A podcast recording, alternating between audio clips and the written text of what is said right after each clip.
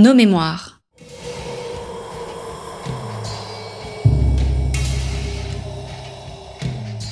Une émission de la rédaction de Storia Voce.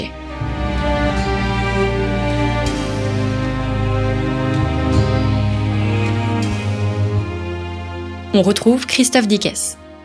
Chers auditeurs, bonjour, bonjour à toutes et à tous et bienvenue pour cette nouvelle édition de nos grands entretiens. Alors nous, littéraires, avons tous dans nos sacs ou nos sacoches un petit carnet, un petit carnet sur lequel nous couchons nos citations préférées rencontrées au hasard de nos lectures, des extraits de livres aussi qui nous semblent pertinents pour nos recherches ou notre parcours personnel. Parfois même, nous y mettons nos pensées propres, nos sentiments ou bien nos réflexions. Ce petit carnet, nous ne le quittons pas, nous l'emportons au gré de nos visites et de nos rencontres, de nos lectures et de nos flâneries. Storia Voce vous propose aujourd'hui de partir à la découverte d'un de ces petits carnets, un minuscule livre de poche de 12 cm sur 8 acheté par la BNF dans une galerie parisienne en 2014, un petit carnet de 122 feuillets à l'écriture minuscule, mais qui possède une particularité certaine, puisqu'il a été utilisé dans la première moitié du XIIIe siècle. Un libricino qu'un disciple de François d'Assise mit dans sa besace. Alors, que contient cet ouvrage Que nous dit-il sur l'époque, ses méthodes de lecture et de pensée Que nous dit aussi cet objet des techniques d'écriture et de composition C'est ce que nous allons voir avec Nicole Berriou. Nicole Berriou, bonjour. Bonjour. Merci d'avoir répondu à notre invitation. Alors, vous êtes médiéviste, membre de l'Académie euh, des inscriptions et des belles lettres. Je vous ai reçu à ce micro afin euh, d'évoquer l'éloquence, la façon dont on s'adressait, dont les clercs s'adressaient à leur public à l'époque médiévale. C'est une émission qui est disponible euh, dans nos archives et vous êtes co-auteur du livre Le manuscrit euh, franciscain retrouvé avec Jacques, Jacques Dallarin qui est un des plus grands spécialistes mondiaux de l'œuvre de François d'Assise et Dominique Poirel. Il s'agit d'une œuvre collective parue euh, chez CNRS Éditions. Avant tout, Nicole Berriot, comment faut-il qualifier ce petit carnet, ce, petit livre? Est-ce qu'il y a un nom technique pour nous, historiens, ou bien il faut simplement euh, l'appeler euh, ce que j'ai utilisé pendant mon introduction, libricino? Les Italiens ont raison, Libricino va très bien et nous n'avons pas de nom et peut-être tout simplement parce que euh, ce petit carnet euh, est, exceptionnel, que euh, ça n'existe pas dans les collections euh, comme un genre particulier, tellement nous en avons peu, il faudrait dire pas du tout, bien que, ajoutons tout de suite, ça ne veut pas dire qu'il n'y en a pas eu beaucoup, mais ils ont été perdus. Hmm. Est-ce que un historien fait-il souvent de telles découvertes? Parce que c'est en soi une découverte assez extraordinaire. C'est rare. Vous, historienne, vous avez fait combien de découvertes euh, euh, de la sorte au cours de votre carrière? Un livre comme celui-là, un, un, un, petit livre, un livret carnet de notes, c'est la première fois que je l'ai entre les mains. En revanche, euh, je pense qu'on peut dire que tous les historiens qui travaillent sur le Moyen Âge font sans cesse des découvertes, mais qui sont davantage euh, sur euh, des documents plus plus habituels, ceux qui sont conservés. C'est un problème de conservation en réalité. Dès qu'on va dans une bibliothèque et que l'on regarde les documents originaux, bien sûr, si euh, on est le premier à regarder ce document, on y fera nécessairement des découvertes. Et je dirais même, si d'autres le regardaient avant nous, si on a des questions dans la tête, on va. Mais ceci dit, l'objet lui-même, dans son format, dans sa composition, dans son histoire, est tout à fait unique et euh, je crois qu'on peut rajouter que c'est un trésor en même temps. Hmm. C'est euh, l'expression euh, utilisée par un des historiens, l'Angeli, c'est un manuscrit merveilleux, déconcertant, ahurissant même. Oui, tout à fait. Et euh, on peut dire aussi que euh, euh, ce document ne se laisse pas facilement pénétrer. il a exigé de notre part beaucoup de patience et surtout, il a exigé de travailler en équipe. Il était impossible de faire les découvertes que nous avons faites si ce document avait été travaillé par une seule personne. Hum, hum. Alors, on, est surpris effectivement de voir en ouvrant le livre qui lui est consacré par l'incroyable Cénacle, hein, une vingtaine de savants qui se sont penchés sur lui et chacun dans sa propre spécialité. Alors, on ne va pas cacher aux auditeurs que le livre est parfois technique, Oui. mais cette technicité, elle est absolument essentielle, elle est, elle est même scientifique euh, pour comprendre la nature de ce livre.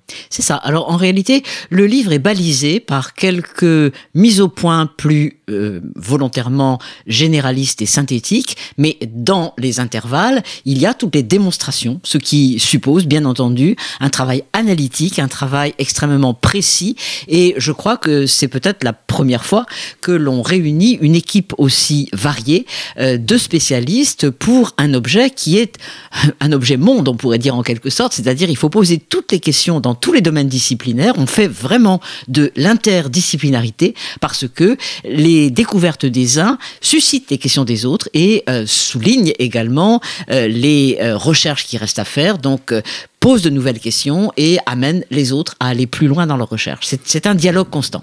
Alors, je disais au, début de, mon introduction, je disais que ce livre avait été euh, acheté au cours d'une vente aux enchères en, en 2014. Là aussi, est-ce que c'est une découverte commune? C'est-à-dire, est-ce que pendant, euh, euh, enfin, quand il y a une vente aux enchères, la BNF, est-ce qu'elle scrute le fait que potentiellement il puisse y avoir des documents de la sorte qui, qui soient disponibles? Ça peut arriver, mais en l'espèce, euh, c'était plutôt une aventure italienne. Euh, ce livre a été mis en vente en Italie et euh, en fait, il, il, s'est trouvé connu par une très grande spécialiste des manuscrits médiévaux, qui est donc Sandra Hinman, qui a d'ailleurs une boutique à Paris, Les Enluminures, et une autre à New York. Et elle-même a travaillé personnellement en vrai chercheur sur les manuscrits.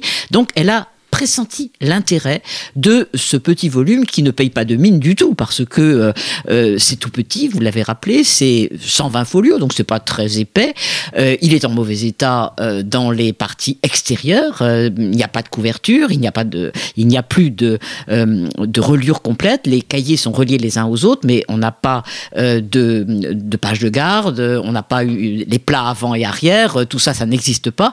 Donc, il fallait vraiment avoir la perception presque, je dirais, euh, prophétique euh, de tout ce que ce petit manuscrit était capable d'apporter pour euh, l'acquérir. Euh, D'ailleurs, elle l'a pas acquis tout seul. Mais ensuite, alors surtout, ce qui a été magnifique, c'est que comme elle a cette euh, euh, cette habitude en tant que chercheur euh, de décrire les manuscrits qu'elle achète et de les faire décrire surtout par euh, euh, certains de, de cer- certains de ses collègues qui sont eux-mêmes spécialistes, elle a demandé à Laura Light, qui est grande spécialiste des manuscrits et qui s'est spécialisée entre autres dans les petits manuscrits, les, les bibles de poche. Elle avait fait ses recherches personnelles sur les bibles de poche. Elle lui a demandé de décrire le manuscrit et, et, et ces descriptions sont mises sur son site. Et il faut dire que Laura Light a déjà vu sur ce manuscrit beaucoup de choses. Elle a donné euh, vraiment l'élan de départ puisque un de nos collègues américains ayant lu la description, a immédiatement prévenu Jacques Dallarin. Il lui a dit Jacques, tu dois lire euh, cette description, elle est pour toi. Et Jacques Dallarin, en réalité, qui cherchait depuis plusieurs années euh, des traces euh, d'une vie perdue de François d'Assise, dont il avait le, sentiment, le pressentiment qu'elle existait à travers la tradition liturgique qui en gardait des traces, Jacques Dallarin a immédiatement compris qu'en effet, il fallait regarder de près et c'était probablement la vie qu'il manquait, c'est-à-dire celle qui a été écrite en deuxième lieu euh, par euh, le premier euh, biographe et hagiographe de François d'Assise, Thomas de Celano, frère donc italien, dont on connaissait deux vies qu'on avait appelées la vita prima, la vita secunda, et maintenant donc cette vie qui est entre la première et la deuxième et que Jacques a appelée la vita brevior parce que elle est, elle est courte, elle est plus courte que les autres, mais qui est exactement à l'interstice entre la première et la troisième. Et évidemment, elle est là quelques années avant que l'ordre euh, ne euh, se euh, résolve à euh, utiliser une autre vie qui a été écrite vers le milieu du XIIIe siècle par le ministre général de l'ordre, Bonaventure, euh, Bonaventure qui, en même temps qu'il l'écrivait, donnait une version en quelque sorte officielle qu'on a appelée la Legenda Major. Et donc, ce qui est extraordinaire, c'est que En même temps que cette vie était écrite, l'ordre demandait de détruire les vies antérieures et que grâce à ce petit manuscrit, cette vie-là, cette, cette, version a été préservée et donc euh, elle vient de sortir euh, sur le marché. Il y a quand même des années qu'on n'avait pas trouvé une nouvelle vie de Saint François et donc c'est une découverte magnifique de ce point de vue-là. Alors nous ne l'avons pas dit aux auditeurs, mais ils peuvent voir hein, ce, euh, comment ce, ce, petit carnet. Il est disponible sur Gallica. Je renvoie nos, nos, auditeurs au lien sur notre site internet, donc de notre site internet, donc Petit carnet, donc, est-ce que l'usage de livres de petite taille euh, est une chose nouvelle? Est-ce qu'il en existait euh, euh, à l'époque antique? Est-ce que c'est courant à l'époque médiévale? Alors, à l'époque qui nous concerne, puisque vous parliez de XIIIe siècle, c'est en train de se développer. probablement qu'il y a toujours eu une habitude d'utiliser des volumes de petite taille pour prendre des notes ici ou là, mais comme toujours, il faut rester sur des hypothèses car nous ne les avons pas conserver. En revanche, euh, ce qui est certain, c'est que avec le développement des pratiques de l'écrit, c'est-à-dire, je dirais en gros, euh, à partir du XIIe siècle, c'est vraiment là qu'on commence à développer, euh, notamment par le jeu du travail dans les écoles. Les écoles urbaines se multiplient et donc hmm. on a, on a l'habitude de plus en plus d'avoir des, des, des, manuscrits faciles à transporter, faciles à composer, etc. Donc le petit livre de poche est en train de prendre sa place sur le marché et notamment justement les Bibles, euh, également les livres de prière, les bréviaires par exemple. Mais ces livres-là sont déjà deux fois plus grands que notre petit manuscrit. Vous voyez, il n'est pas rare d'en trouver qui font un, euh, je dirais, euh, du 12-18 par exemple, hmm. il y a à peu près comme, comme type de format.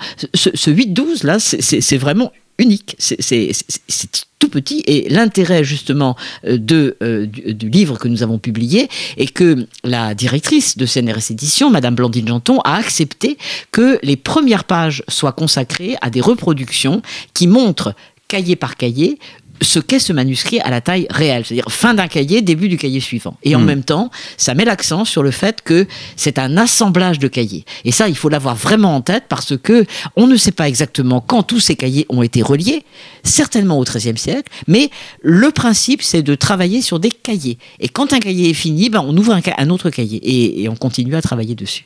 Alors peut-être un dernier mot sur les, recherches en elles-mêmes. Euh, six ans de travaux, est-ce que c'est beaucoup? Est-ce que c'est peu? Est-ce que le jeu en vaut la chandelle? Le jeu en vaut la chandelle euh, indéniablement parce que plus le temps passait et plus nous étions excités par les découvertes que nous faisions. Euh, est-ce que c'est normal? Je dirais aussi longtemps qu'on considère que ce sont les heures de loisirs des chercheurs, quand ils ont fait tout le reste qui fait partie de leur activité, notamment les enseignants-chercheurs qui enseignent, mais aussi euh, tous les chercheurs qui travaillent sur des projets collectifs, par exemple, de tout type. ça, c'est quelque chose qui s'y ajoute. Et le nôtre aussi était un travail collectif, mais au point de départ, en quelque sorte, c'était la conscience qu'a eu Jacques Dallarin, le premier à être averti de l'existence de ce manuscrit, que bien sûr la vie de François l'intéressait, mais que c'était qu'un huitième du manuscrit la vie plus les miracles. Et donc, tout le reste représentait une masse documentaire très touffue, très difficile à comprendre, et que s'il voulait vraiment comprendre dans quoi avait, euh, avec quoi avait circulé cette fameuse vie de François nouvellement sur le marché, il fallait qu'il constitue une équipe. C'étaient tous des gens qui travaillaient à autre chose et qui donc euh, se sont dit, mais oui, c'est un projet magnifique. Et plus le temps a passé, plus ils se sont passionnés pour ce manuscrit. Hmm.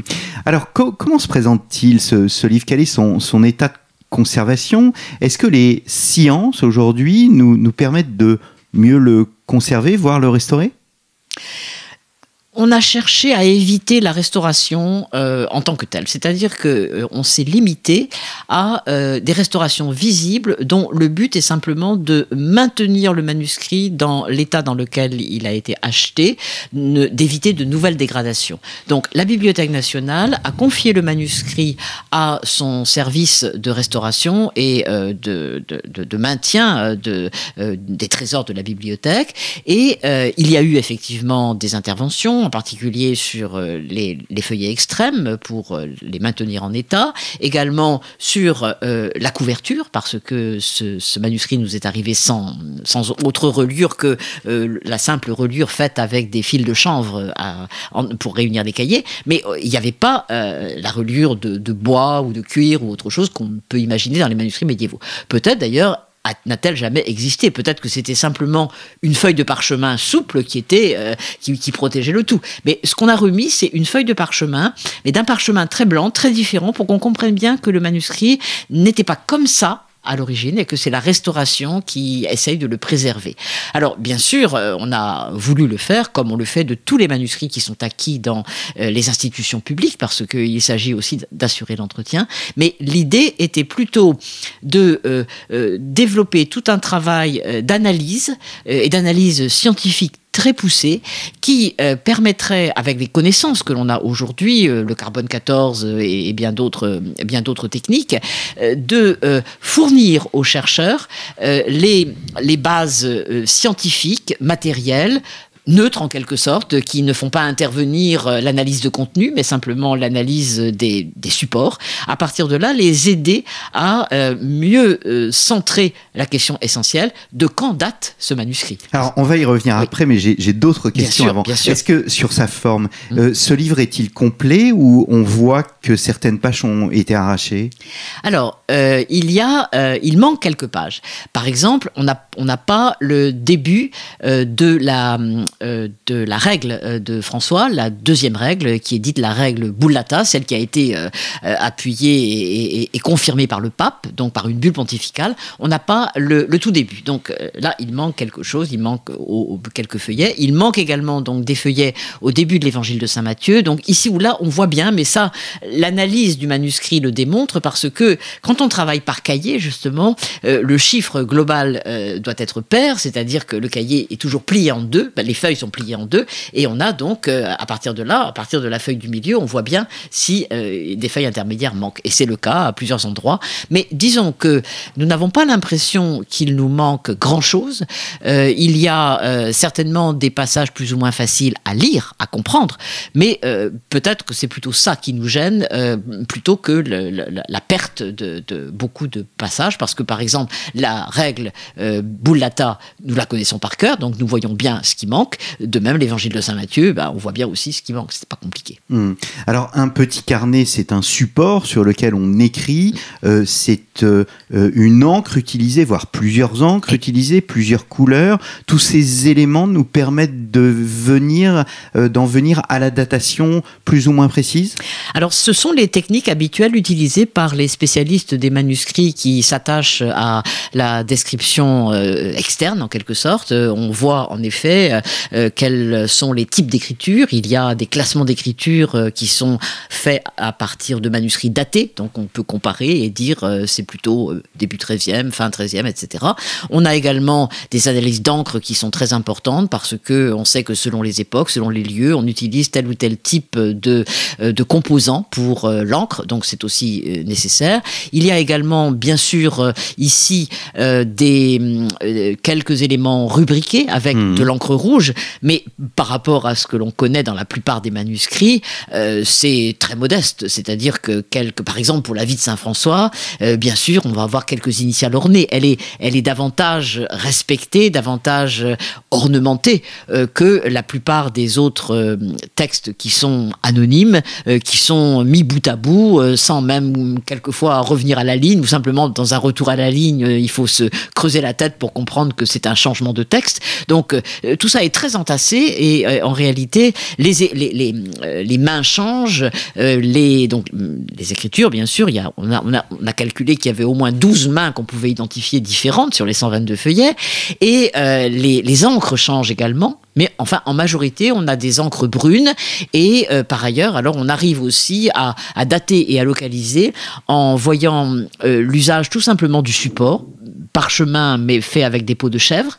Donc là, on est en Italie au XIIIe siècle, et également la, euh, la manière dont les cahiers sont cousus avec euh, du fil de chanvre. Et là aussi, on, peut donc arriver à un ensemble de données qui euh, convergent pour dire c'est effectivement tout à fait plausible que le manuscrit soit du XIIIe siècle, type d'écriture, etc.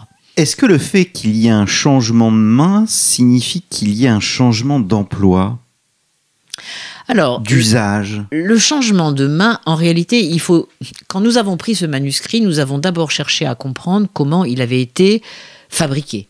Donc le changement de main correspond bien sûr à des changements d'individus euh, qui euh, donc retiennent des documents et peuvent avoir des intérêts personnels divergents. Mais ce qui nous a frappé en réalité, c'est que quand on faisait le bilan sur l'ensemble du manuscrit, c'était plutôt la convergence des préoccupations qui l'emportait, beaucoup plus que, des intérêts personnels. Hmm. Et hmm. je crois qu'il faut d'emblée dire que, du coup, ce manuscrit qui est collectif, euh, le fait de plusieurs, euh, plusieurs individus, des frères, des frères de Saint François, très certainement, ce que nous démontre la variété des écritures, est en même temps un manuscrit qui passe euh, de main en main, mais à l'intérieur d'un groupe, petit couvent probablement, où il est euh, d'un usage commun pour plusieurs frères qui euh, se le prêtent. Enfin, ça représente aussi quelque chose de tout à fait compréhensible dans le milieu des frères de Saint François, qui respectent l'usage pauvre ils ont, ils n'ont pas de propriété personnelle euh, et le livre lui-même, le cahier lui-même, euh, ils l'utilisent, mais ils le, ils le prêtent, ils le récupèrent et, ça circule, vous voyez. Donc, euh, et quand quelqu'un part, il peut très bien partir avec deux ou trois cahiers, même pas reliés, mis dans une feuille de parchemin. Et puis là où ils sont, ben voilà, ils, enrichissent et ça passe de main en main. Hum, hum. Quelle est la langue utilisée dans ce carnet? Du latin. Euh, pas du très bon latin, du latin euh, du XIIIe siècle, mais euh, qui manifestement correspond à une, une pratique soit de copie de texte, donc certains textes sont très bien écrits naturellement, tout dépend le texte d'origine, quel est-il, comme, comme par exemple les textes des évangiles, ou bien même, je dirais, la vie de Saint François, qui est écrite par Thomas de Celano, donc ça c'est du très beau latin. En revanche, il y a aussi des notes, de simples notes, qui sont dans un latin approximatif. De temps en temps, on a euh, deux ou trois mots en italien. Et dans un seul cas, on a même un mot en plus qu'un mot, un proverbe en français qui arrive en plein milieu d'un sermon et donc qui correspond. Quand on a analysé ce sermon, on s'est rendu compte que c'était un sermon qui avait été prononcé à Paris et qui avait été pris en note par l'un de ses frères, donc euh, à un moment où il était à Paris. Hmm. Que nous dit le texte du niveau culturel de ces auteurs? C'est une chose que l'on arrive à, à, voir, à saisir Ce qui est assez passionnant, c'est de constater que euh, finalement, les, préoccupations culturelles de, euh, ces, de ces hommes qui mettent des textes par écrit sont euh, tout à fait proches de l'actualité. Euh, et en même temps, euh, il y a euh, bien sûr des intérêts spirituels. On va trouver par exemple des textes de Saint Bernard, qui est au fond le dernier grand homme d'église ayant laissé une, une production littéraire absolument exceptionnelle en même temps que de très grande envergure du point de vue spirituel. Donc ces franciscains sont, sont, très, sont très désireux de profiter de la richesse spirituelle d'un Saint Bernard. Jamais des textes complets de Saint Bernard, ce sont des extraits la plupart des textes que nous avons, en dehors des quelques textes qu'on évoquait, la vie de Saint François, les miracles, les, les textes de, tel ou tel évangile, euh, ou tel ou tel livre de l'Ancien Testament, la plupart des textes, ce sont des textes qui ont été euh, euh, utilisés pour sélectionner des petits morceaux. Et on va jusqu'à la sélection minimale, c'est-à-dire qu'on a une citation qui fait deux lignes, on ne sait pas si elle vient à travers l'oral ou l'écrit, et comme ça, des, successions de citations dont il est difficile, dans lesquelles on, on fait difficile difficilement le tri. Et il faut imaginer que la recherche a consisté à euh, faire le tri en identifiant chacune des citations. C'est comme ça qu'on voyait qu'on passait d'un auteur à l'autre, quelquefois. Vous voyez, il y avait, il n'y a pas de nom d'auteur. C'est euh, donc vous allez trouver un, morceau de Grégoire, un, morceau euh, du de Saint-Victor, un morceau de, je ne sais pas Pierre Le Enfin, des, des bouts qui sont tous mélangés comme ça, mais dans lesquels je crois qu'on peut dire que le niveau culturel est quand même relativement élevé parce qu'il y a à la fois une recherche spirituelle de haut niveau et euh, une euh, recherche aussi euh, humaine et, intellectuelle de, de de ce qui est up-to-date, de, de, ce qui vient de sortir. Vous voyez hmm. Et là, il y, y a, pas mal de choses qui sont vraiment du XIIIe siècle. Mais alors justement, quelle est euh, l'unité? C'est l'objectif, il est moral. Le but, c'est de voilà promouvoir une vie selon une moralité particulière. Le choix de saint Paul, le choix du Notre Père, le choix de Bède le Vénérable, euh, ou bien même des passages de l'Ancien Testament. Euh, ils vont tous, ces, enfin ces extraits vont dans le même sens? Eh bien, euh, on a le sentiment à euh, lire, euh, à brasser l'ensemble de cette documentation, que les, frères qui réunissent ces textes cherchent à la fois une nourriture personnelle, donc euh, avec un contenu spirituel qui va servir à leur propre euh, édification, ou à l'approfondissement de leur vocation franciscaine. Et puis, euh, ils, euh, ils prennent aussi des textes dont ils vont se faire les transmetteurs.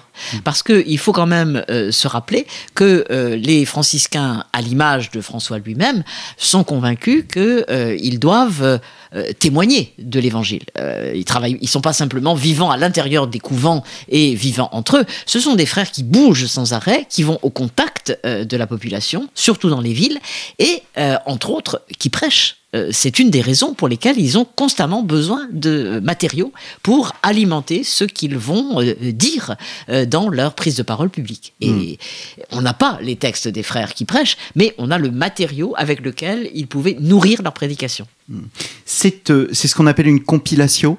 Oui, on peut tout à fait dire que c'est une compilation, c'est-à-dire que c'est un ensemble de textes qui ont été réunis avec des dessins particuliers qui ne sont pas explicités et que nous devons deviner à travers l'analyse des documents. Et la compilation n'est pas euh, n'est pas du tout un terme péjoratif parce que derrière ce mot, il y a l'idée euh, d'une euh, justement d'un plan d'un plan d'action qu'il nous faut nous découvrir parce que ce, ce n'est pas dit explicitement dans le document, mais on voit bien en, associant les textes, en les confrontant, en les mettant un peu en écho les uns par rapport aux autres, que euh, c'est une volonté complexe qui associe à la fois l'édification personnelle et l'édification des autres. Ce qu'il y a d'incroyable, c'est de se dire justement qu'il y a 12 mains et donc il y a une forme de superposition euh, d'action Oui. euh, au fur, enfin d'écriture. Et euh, je crois que c'est Attilio Bartoli Langeli qui a participé aux travaux,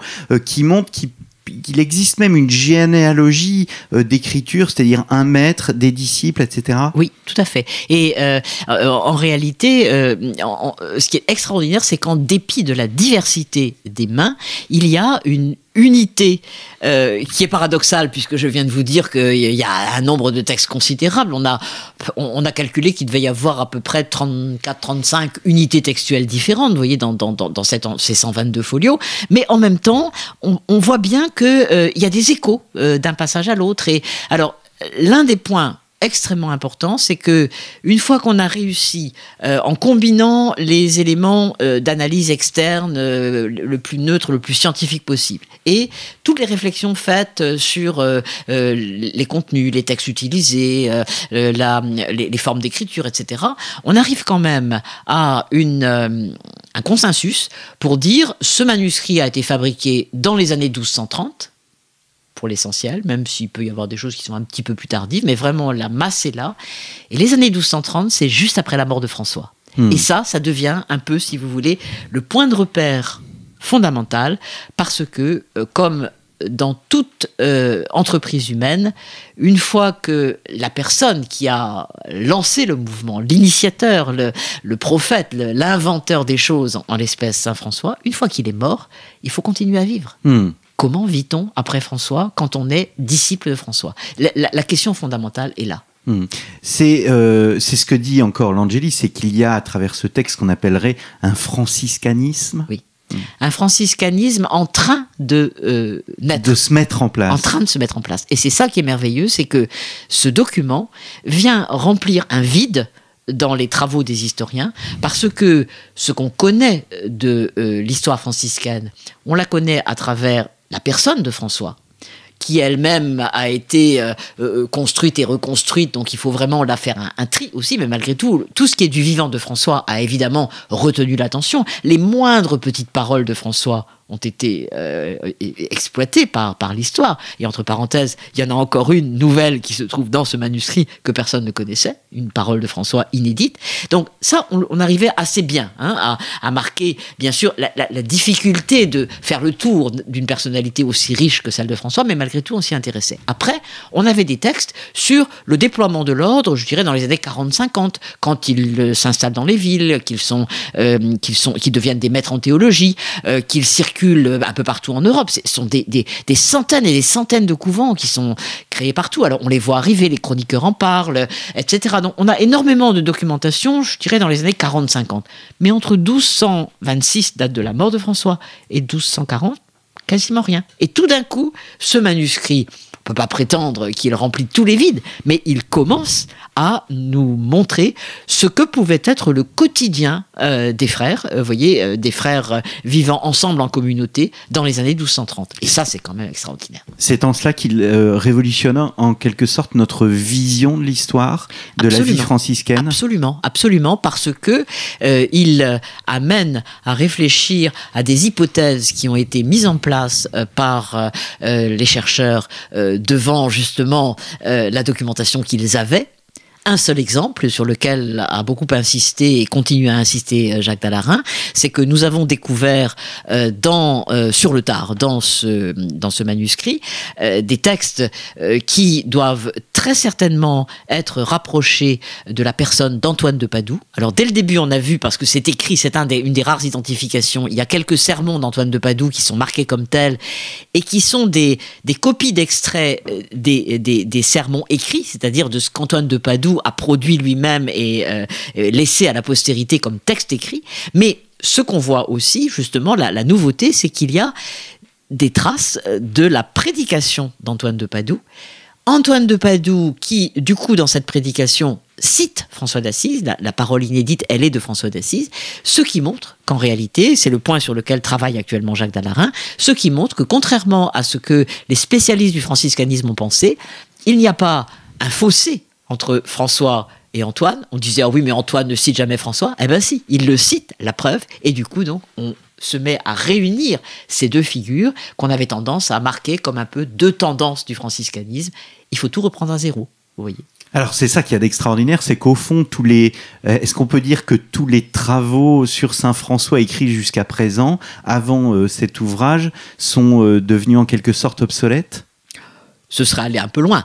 Mais malgré tout, euh, je pense qu'il est indispensable maintenant de réfléchir à ce que ce document contient pour mettre à l'épreuve euh, hmm. les, euh, les réflexions antérieures. Alors naturellement, beaucoup de choses restent tout à fait exactes, mais je crois que la chose magnifique, ce qu'aiment beaucoup tous les chercheurs, c'est qu'ils nous posent des nouvelles questions. Hmm, hmm. Alors vous, vous êtes une spécialiste de la prédication. quelles sont les, les conséquences d'une telle trouvaille sur votre savoir à ce sujet? Eh bien, euh, on se trouve face à une, euh, un ensemble de documents qui, euh, si nous comprenons bien le manuscrit, correspondent à l'entassement de ce qu'il est nécessaire d'avoir pour pouvoir prêcher. Donc, ce mhm. sont les matériaux utiles à une prédication. On savait que les franciscains à la différence des dominicains, n'avaient quand même pas mis l'accent dans les couvents sur des bibliothèques. Hein, il, euh, euh, suivait au fond l'exemple de François, il se promenait ici et là, l'itinérance était fondamentale, et là où ils étaient, ils annonçaient la parole de Dieu, mais euh, presque de, manière très simple, pas nécessairement en utilisant des livres. Et là, tout d'un coup, on s'aperçoit que s'ils n'avaient pas, surtout au début, parce que plus le temps passe, je dirais déjà même dans les années 40, dans des grandes villes comme Padoue, où était Saint-Antoine, ou Paris, là où justement sont tous les grands intellectuels qui vont faire partie de l'ordre euh, vers le milieu du siècle, eh bien euh, là effectivement euh, nous avons des nous avons des documents, nous, nous voyons bien que les bibliothèques se sont mises en place, mais dans la plupart des couvents il n'y a pas de bibliothèque, mais il y a certainement des cahiers de notes comme cela qui sont des petites bibliothèques vivantes en train de se fabriquer avec les extraits qu'on prend en se promenant euh, d'un lieu à l'autre,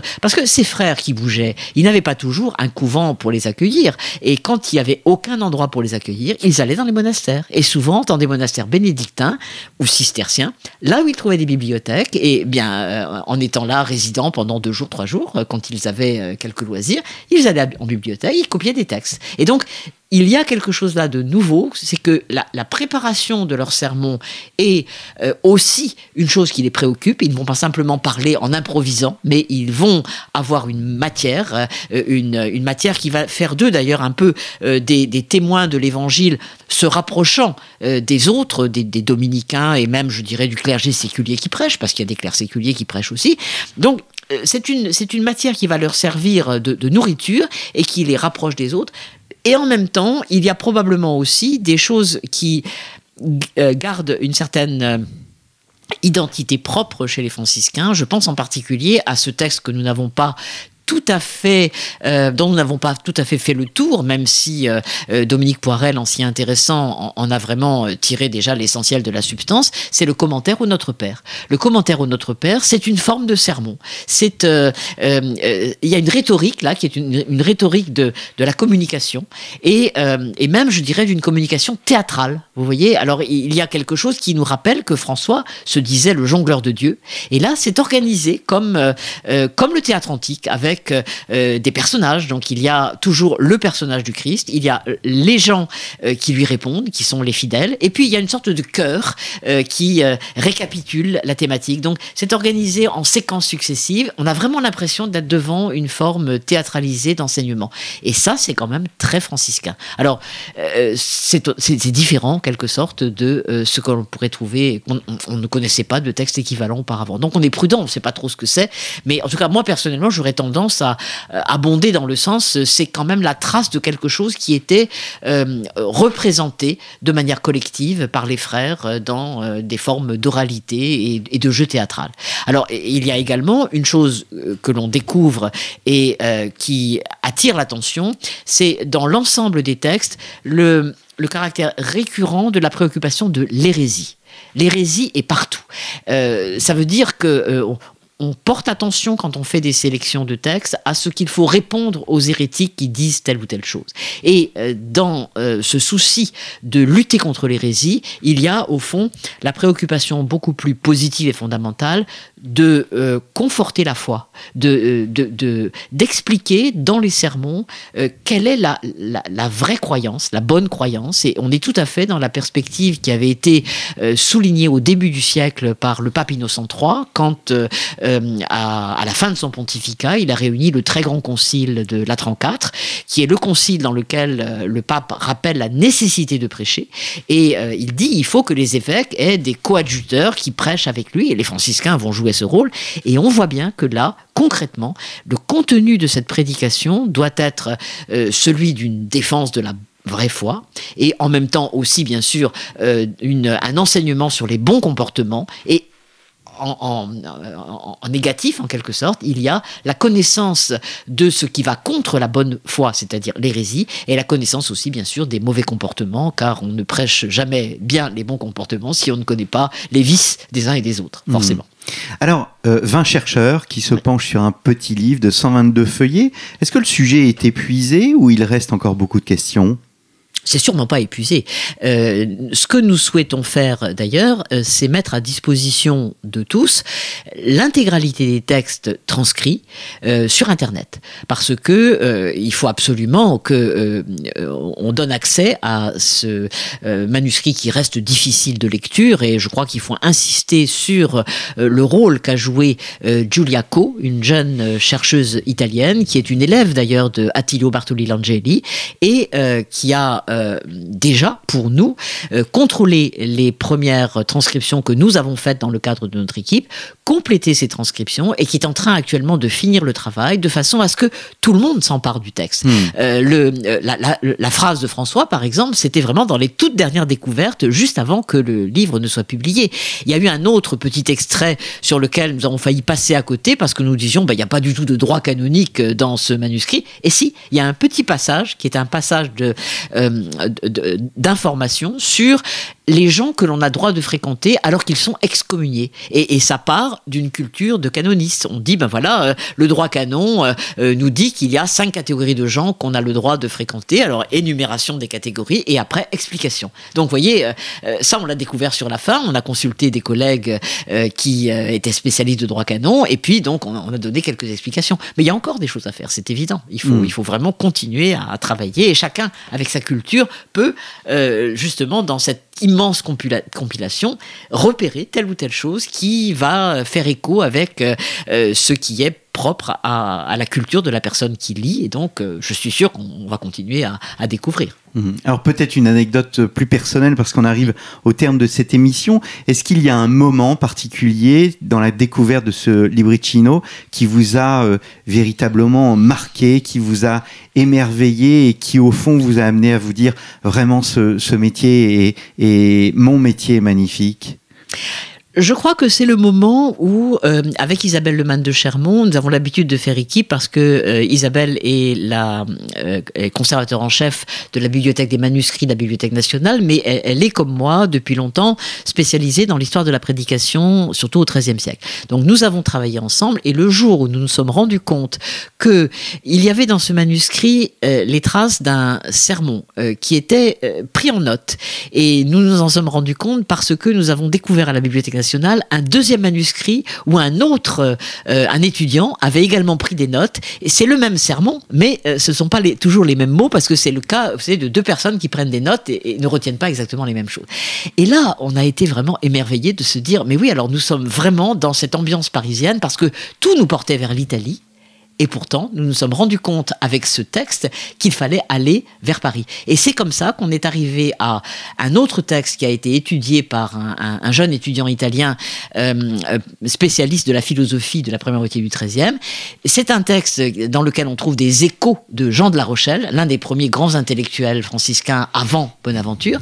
Et euh, il a démontré que c'était là des notes de cours qui étaient prises en écoutant un professeur qui préparait son livre. Et comme tous les professeur qui prépare les livres, il avait déjà la matière, il avait la structure, il était en train de chercher les phrases. Il y a euh, des similitudes et des différences entre ce qui est dans le manuscrit et ce qu'on a dans ces livres, mais on voit bien que l'un prépare l'autre. Alors c'était très vivant, c'était vraiment tout d'un coup le milieu parisien qui ressortait, alors que nous pensions plutôt que ce livre était une production italienne. Donc c'est vraiment l'itinérance franciscaine aussi qui était là, représentée merveilleusement avec, euh, ses, euh, avec ses, frères qui sortaient de, euh, du milieu dans lequel ils avaient vécu leur enfance, leur adolescence, leur jeunesse, qui arrivaient dans la grande ville euh, intellectuelle euh, parisienne et qui s'appropriaient des choses et qui revenaient après et qui faisaient circuler cette matière. Donc c'était pour pour nous, pour l'une comme pour l'autre, ça a été vraiment la découverte extraordinaire qu'on avait là, un document qui, qui, qui, nous mettait en contact physique en quelque sorte avec mm. cette réalité.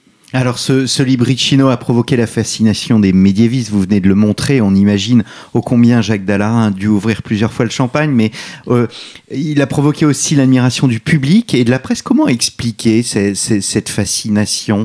C'est l'objet en lui-même, on ne l'a pas dit, mais il est gros comme un téléphone portable, il est même plus petit qu'un téléphone portable. Je crois que c'est l'aventure que nous avons proposé de vivre qui était de faire travailler beaucoup de spécialistes sur le même document en échangeant constamment avec générosité parce que euh, on ne gardait rien pour soi, on échangeait, on échangeait de toutes les manières. Il y a eu un colloque, il y a eu beaucoup d'échanges de courriers, il y a eu euh, le Covid nous a même aidé en un sens puisque avec le confinement, ça devenait un petit peu pour nous une sorte de raison de vivre que de travailler sur ce texte sur lequel nous pouvions travailler. Je crois que c'est ça qui a été euh, vraiment extraordinaire. Vous voyez cette cette collaboration entre nous qui a infiniment enrichi euh, le regard de chacun et qui fait que à un moment donné, on s'est dit, on en a compris. Bien sûr, on n'a pas tout compris, mais suffisamment pour pouvoir déjà publier. Eh bien, grand merci Nicole Berriou d'être venu à notre micro. Donc, Nicole Berriou, Jacques Dallarin et Dominique Poirel euh, ont dirigé ce euh, livre paru chez CNRS Éditions, le manuscrit euh, franciscain retrouvé. Et je vous invite, chers auditeurs, à retrouver aussi Nicole Berriou dans l'émission que nous avons enregistrée ensemble sur la prédication dans nos archives, mais aussi chez nos partenaires, hein, KTO TV. Sur KTO TV, vous êtes venu nous parler du grand schisme avec euh, Bénédicte Cercy. Mes souvenirs sont bons. C'est tout à fait exact. Et, et si vous permettez, euh, je crois également qu'on peut suivre la présentation faite chez les franciscains de Paris qui vient d'être publiée sur YouTube. Et ils ont donné aussi, donc nous étions là présents tous les trois, les trois directeurs, avec euh, Amandine Postek qui représentait la Bibliothèque nationale. Et donc euh, nous avons un peu exposé là aussi euh, de manière différente, mais enfin c'est complémentaire en quelque sorte, ce qu'a été cette aventure. Un grand merci à vous. Il me reste à vous remercier, chers auditeurs, pour votre fidélité. N'hésitez pas à nous soutenir si vous le pouvez.